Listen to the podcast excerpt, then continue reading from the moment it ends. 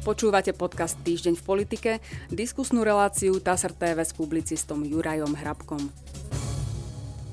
V dnešnej predvianočnej diskusii vítam publicistu Juraja Hrabka. Dobrý deň. Dobrý deň, prajem. E, pán Hrabko, e, vlastne posledný krát pred sviatkami budeme rekapitulovať aktuálnu politiku, potom v priebehu sviatkov už sa budeme skôr venovať tak ako keby celému roku, prvému pol roku, druhému pol roku, e, ale teda toto je posledný krát tomto roku, kedy riešime aspoň tak to zatiaľ vyzerá, aktuálnu politiku a hneď prvá z nej je dianie v parlamente.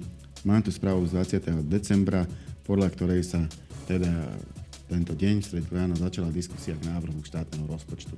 Dnes, keď nahrávame túto reláciu, to je štvrtok, je diskusia v plnom prúde a je možné, že v sobotu, keď budeme túto reláciu vydávať, ešte stále nebude o rozpočte rozhodnuté. A prečo je to tak? Čo sa v parlamente deje? Vyzerá to tak, že nebude ešte o rozpočte rozhodnuté. Napokon, myslím, dva, dve relácie dozadu sme konštatovali, že je možné takéto rokovanie aj počas Vianočných sviatkov a vieme, že predchádzajúca koalícia rokovala aj počas víkendov, takže nie je na tom nič zarážajúce v noci počas víkendov, tak myslím. No, parlament robí to, čo má, v podstate diskutuje. To, že diskutujú viac mimovládni poslanci medzi sebou, pretože koalícia sa nezapája veľmi rozumne do tých debát, tak to je iná vec, ale jednoducho takto sa rozhodli. Zdržiavacou taktikou si to uplatňujú. Tak to je, no vládni poslanci zase, zatiaľ majú voľno. Inými slovami e, povedané, ak chcú mimovládni poslanci robiť obštrukciu, musia sedieť v parlamente a ak chcú koali- e, vládna koalícia robiť politiku, jej stačí zúčastniť sa na hlasovaní. Pretože taký je aj doteraz výsledok. Ako môžu mimo vládni poslanci obštruovať alebo zdržiavať, aby to neznelo až tak hrozne, zdržiavať e, koľko chcú, potom príde na rad hlasovanie a zatiaľ zákony, ktoré chcela presadiť vládna koalícia, tak ich presadila to znamená, že to hlasovanie je pre vládnych poslancov dôležité, aby tam boli oni vtedy. A tí mimovládni tam zase musia byť, keď chcú uplatňovať zdržiavaciu taktiku.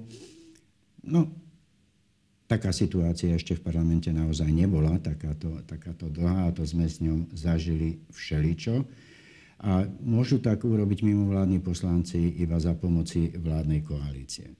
To si treba uvedomiť, že vládna koalícia, keby sa rozhodla, tak tú rozpravu jednoducho útne, pretože má stále väčšinu, väčšinu v parlamente. Dá sa to spraviť tak, že e, proste dajú procedurálny návrh, e, aby sa ukončila rozprava a väčšinovo si ho schvália. Áno, môže, kedykoľvek môže vládna koalícia, keď má v parlamente dostatok poslancov, keď ich tam zvolá, utnúť takúto debatu, to znamená zabrániť mimovládnym poslancom takúto zdržiavaciu taktiku, ale nerobí to. Zatiaľ to neurobila a otázka potom znie, teda pre mňa, že prečo to neurobí, keď to môže urobiť.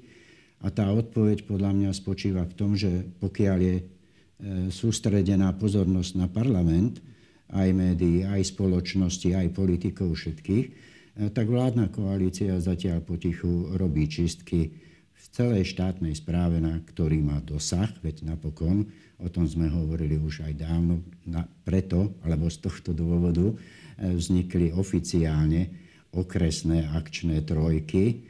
Vymieniali už asi väčšinu prednostov, predpokladám. To sa netýka len prednostov, to sa týka všade, kde len bude mať koalícia dosah. A keď sa skončí v januári parlamentná schôdza, tak zrazu všetci zistíme, že čo všetko obsadila vládna koalícia svojimi ľuďmi. Že tu bude úplne iná krajina, než ako sme doteraz, doteraz poznali. Čiže o tom to je. Všetci sa sústredujeme na parlament a pre mňa je tá odpoveď na to, že prečo vládna koalícia nechce uplatniť svoju moc. Jednou z odpovedí aj to, že sa robia takéto čistky. No, že vládnej koalícii v podstate až tak strašne to dianie v parlamente nevadí, preto ho aj necháva. E, nakoniec, nakoniec áno, to je pravda. E, robia toho naraz pomerne veľa. Robia, robia, realizujú výmenu moci, to znamená, tam, kde to uznajú za vhodné, kde im to zákon umožňuje, tak tam naozaj dávajú svojich ľudí, ľudí Igora Matoviča, Eduarda Hegera, proste bývalej koalície, vymieňajú a naozaj sa o tom veľmi nehovorí. No ono, keby je to prekážalo vládnej koalícii, tak opakujem, dokáže uťať kedykoľvek chce tú debatu v parlamente. Lenže toto má zase aj ďalší možno cieľ, ak hovoríme o rokovaní návrhu zákonu o skrátenom legislatívnom konaní. No ak by to malo skončiť na tom ústavnom súde, ono, každá palica má dva konce a budú namietať mimovládni poslanci aj túto udalosť, no tak potom jedným z argumentov vládnej koalície bude môcť byť aj to, veď pozrite sa, aká dlhá bola rozpráva. Prečo hovoríte, že nemali možnosť vystúpiť, keď tu možnosť vystúpiť ako mali. Ale to už predbiehame, pretože nevieme, čo, ja neviem, čo skončí na ústavnom súde a kedy to tam skončí. Len, len zase, zase faktom, faktom je, že mimovládni poslanci si podľa mňa stanovili veľmi vysoký cieľ, ktorý nemôžu dosiahnuť, nemôžu to vyhrať. Oni si stanovili zrušenie úradu špeciálnej prokuratúry. Zrušenie zrušenia. E, no tak zrušenie. Opoziční poslanci si stanovili zrušenie zrušenia úradu špeciálnej prokuratúry. Nie, zrušenie úradu špeciálneho prokuratúry majú ako cieľ. A to je... Koaličníci. Koaličníci, áno. No ale myslel som tým, že mimo vládny zabrániť tomu, tomu zrušeniu. Som sa zle vyjadril, tak sa ospravedlňujem, ale myslím, že každý to vie. Oni si stanovili cieľ teda zabrániť zrušeniu úradu špeciálnej prokuratúry. A to je cieľ, ktorý sa im podľa mňa nepodarí naplniť, to by sa musel stať nejaký zázrak. Ak by si stanovili cieľ, že zabránia zrušeniu prokuratúry v tom, že špeciálna prokuratúra bude ešte fungovať aj nejaký čas po 15. januári, mohli by to teraz dávať, pretože ten čas nám to ukazuje ako svoje víťazstvo. To aj skúšajú. Že, že sme, no len ten, to už je, to už to nie je cieľ. Cieľ je zabrániť zrušeniu ako takému. Ak by bol cieľ zabrániť zrušeniu k 15. januáru, tak potom by sa mohli cítiť ako víťazi, pretože ten cieľ by dosiahli aj keď by zanikol vo februári alebo hoci kedy. Proste ten dátum bol kľúčový, ten 15. január. Čiže môžu teraz hovoriť, e, ako chcú, že Fico, premiér Fico sa bojí ulice, zlákol sa, im sa darí veľmi a tak ďalej, ale to sú iba reči. Pretože ten cieľ, opakujem, musel by sa stať nejaký politický zázrak, ktorý by zabránil zrušeniu úradu špeciálnej prokuratúry. No, pán Hlapko, Vyslovene som sa k tomu v myšlienkach vracal. Sme sa rozprávali v niektorých z minulých relácií o tom, či bolo to druhé miesto progresívneho Slovenska úspech alebo neúspech. Ja som hovoril, že na stranu, ktorá vôbec nie je v parlamente, je to priam až ako fenomenálny, veľký úspech, nečakaný možno. E, ne, ani si nepamätám, nestáva sa to často, že strana takto vstúpi do parlamentu a skončí druhá. E, vy ste povedali, že nie. Že nie. E, pretože všetkých svojich voličov nastavili na to, že tie voľby vyhrajú. A e, tým pádom oni boli po voľbách nie nadšení, že sa im strana dostala do parlamentu ešte s dobrým volebným výsledkom, ale sklamaní, že tie voľby nevyhrala. Takisto e, po voľbách nepodarilo sa im zostaviť vládnu koalíciu. Ja som hovoril, že veď boli v zlej situácii, jednak boli druhá strana až, nemali najviacej mandátov, čiže sa im rokovalo horšie. Jednak trvali na podľa mňa na riešení e, tej situácie v USP spôsobom, ktorý bol pre hlas neakceptovateľný. Nemali sa ako dohodnúť. Teda prečo je to neúspech? Vy ste povedali, je to neúspech, lebo voliči od nich očakávali, že tú koalíciu zložia. Inak povedané, potom som sa zamyslel a uznal som, že naozaj asi máte pravdu vy, oni zbierajú neúspechy. E, už, už, už majú neúspech za to, že nevyhrali voľby, majú druhý neúspech za to, že nezložili koalíciu a teraz si pripravujú tretí neúspech spolu s ľuďmi na námestiach v tom, že neubránia existenciu úradu špeciálnej prokuratúry. Ja si nepamätám, že by som povedal teda, ale samozrejme verím vám, že volebný úspech, neúspech bol neúspechom progresívneho Slovenska. To si nepamätám. Pretože že bol tak vnímaný, že, sú z toho, že boli z toho voliči ja, no, tak vnímaný, vnímaný tak bol, veci spomeňme na, na povolebné okamžité prieskumy čo nám mm. ukazovali, že veď nám ukazovalo, že progresívne Slovensko vyhralo voľby. Ale to nemohlo až tak ovplyvniť. To ovplyv, výsledok volieb dali voliči. S tým sa musí každý zmieriť. Jednoducho o tom rozhodli voliči a že nadelili progresívnemu Slovensku o čosi menej, ako nadelili víťazovi volieb, tak to je ich rozhodnutie. Tam už som hovoril skôr, že to je teda neúspech progresívneho Slovenska, ktoré chcelo istým spôsobom zmeniť tie výsledky volieb, keď sa rozhodlo, že pôjde aj z SAS rokovať o možnom zostavení vládnej koalície. A to už bol politický neúspech. To bolo dosť nepredviditeľné alebo zlé rozhodnutie, stranické rozhodnutie, takéto niečo skúsiť.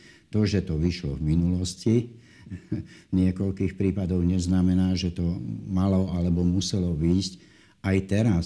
Ja si myslím, že úplne najvýstižnejšie, kto pomenoval bez slov ešte k tomu tú situáciu o možnej koalícii, progresívneho Slovenska a hlasu bola Monika Beňová.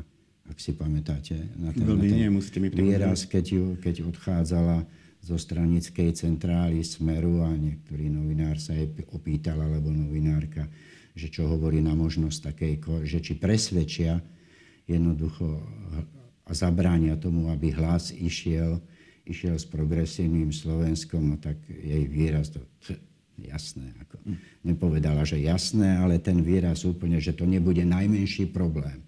A aj napriek to, to bolo zlé hodnotenie situácie. Neviem, ako dlho chceme, chceme o tom debatovať, lebo to už bolo a tie debaty asi máme za sebou, môžeme a, sa k tomu ale, vrátiť. Ale, ale sme teraz tu pri tom ano, a práve teraz ste povedali, že si programujú ďalší neúspech. Ano. To znamená, spolu s ľuďmi budú bojovať za to, aby nebol zrušený úrad špeciálnej prokuratúry, ktorý potom aj tak zrušený bude.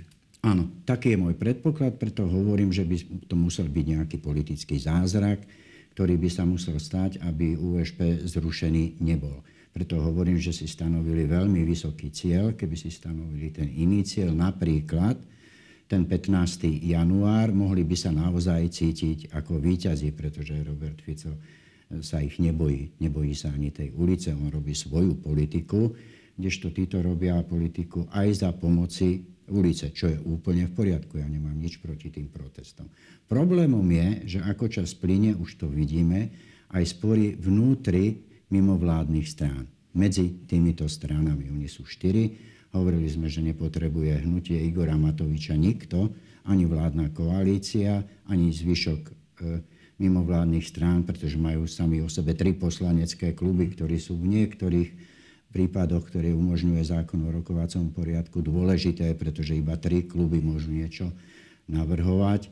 No len teraz sa už ukazuje, že ten spor bude asi, asi oveľa väčší a narážam tým naozaj na stiahnutie podpisu eh, poslanca, myslím, že Dubéciho, eh, pozmenujúcemu návrhu, ktoré predkladal zvyšok eh, celého hnutia Igora Matoviča a to stiahnutie podpisu znamenalo, že ten pozmeňujúci návrh nie je možné podať, pretože ten môžete podať iba keď je za neho 15 poslancov, ako náhle jeden stiahne podpis, už je ich iba 14 a tým pádom sa nedá e, podať takýto pozmenujúci návrh a to už by sa dalo hodnotiť aj ako podraz.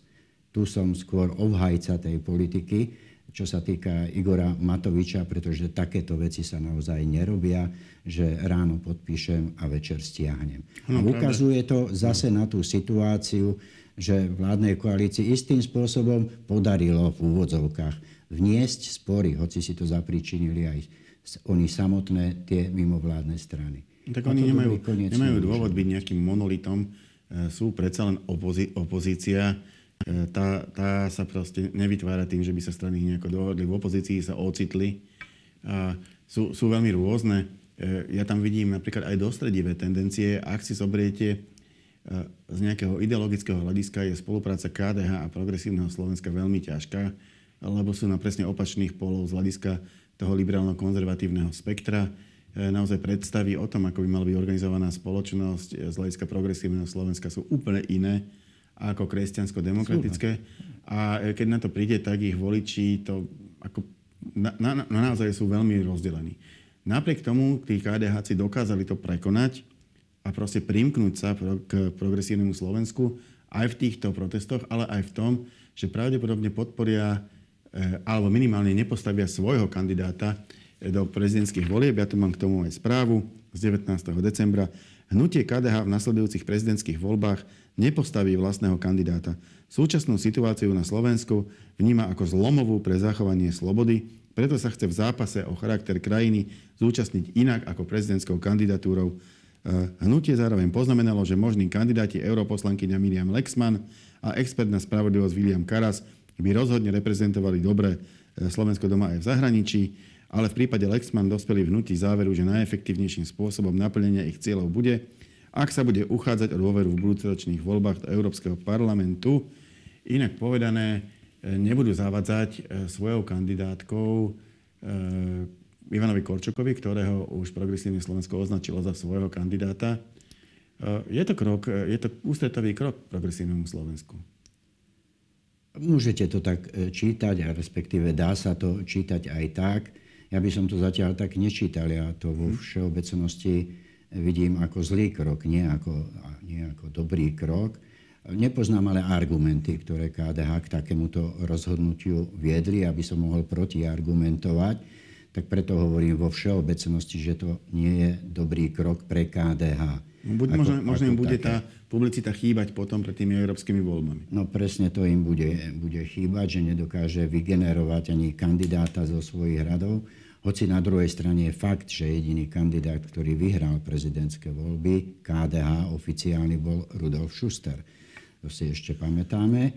Ale tak to bol kandidát všetkých strán všetkých koaličných. Strán, áno. áno, no ale ja som tým chcel povedať, že žiadny iný kandidát, ktorého KDH potom stávalo do prezidentských volieb, skončil skôr s hambou ako s nejakým úspechom, keď porovnávame tie preferencie, ktoré v tých voľbách získal, a to bolo zhruba okolo 3%, či už išlo o Pavla Hrušovského alebo Františka Mikloška, ktorý bol automaticky spätý, spätý z KDH, čiže bol tak aj, aj vnímaný. Čiže KDH nemalo ani ambíciu, ani vo sa im nemohlo snať, že ich kandidát e, vyhrá prezidentské voľby, iba kandidát, ale presne to je teraz o tom, keďže zakrátko po prezidentských budú voľby do Európskeho parlamentu, že sa pripravilo o možnosť robiť o jednu kampaň naviac, keď to mm-hmm. tak mám povedať, pretože kampaň do Európskeho parlamentu samozrejme bude, ale s tým bude súvisieť už aj prezidentská kampaň. Už tam sa mohla začať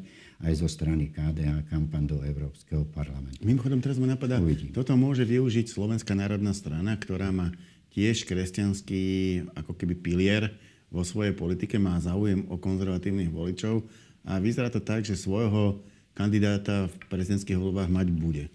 To znamená, kandidát sana sa získa tým pádom viacej, media, viacej medializácie, bude sa zúčastňovať e, kampane január, február, marec, vlastne celé prvé tri mesiace tohto roku, čo bude KDH odstavené, e, pretože, pretože nebude mať svojho vlastného kandidáta, bude len nejako podporovať niekoho. Musí sa pridať k niekomu. Áno.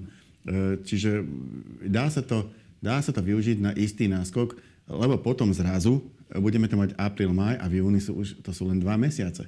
To znamená, ťažko sa bude naskakovať do tej eurokampane Dva mesiace sú málo. Ja si pamätám, pán Hřích mi to rozprával po voľbách e, do vyšších územných celkov, že naozaj veľa tých kandidátov si myslelo, že keď dva mesiace pred voľbami e, oblepí Slovensko billboardami, takže im to bude stačiť. A vôbec to nestačilo. Ľudia ani neprišli na to, že existujú e, v tých voľbách prepadli. A to je oveľa menšie územie ako celé Slovensko, keď hovoríme, že celé Slovensko teda volí do, do euro, eurovolieb, veď konec koncov uvidíme.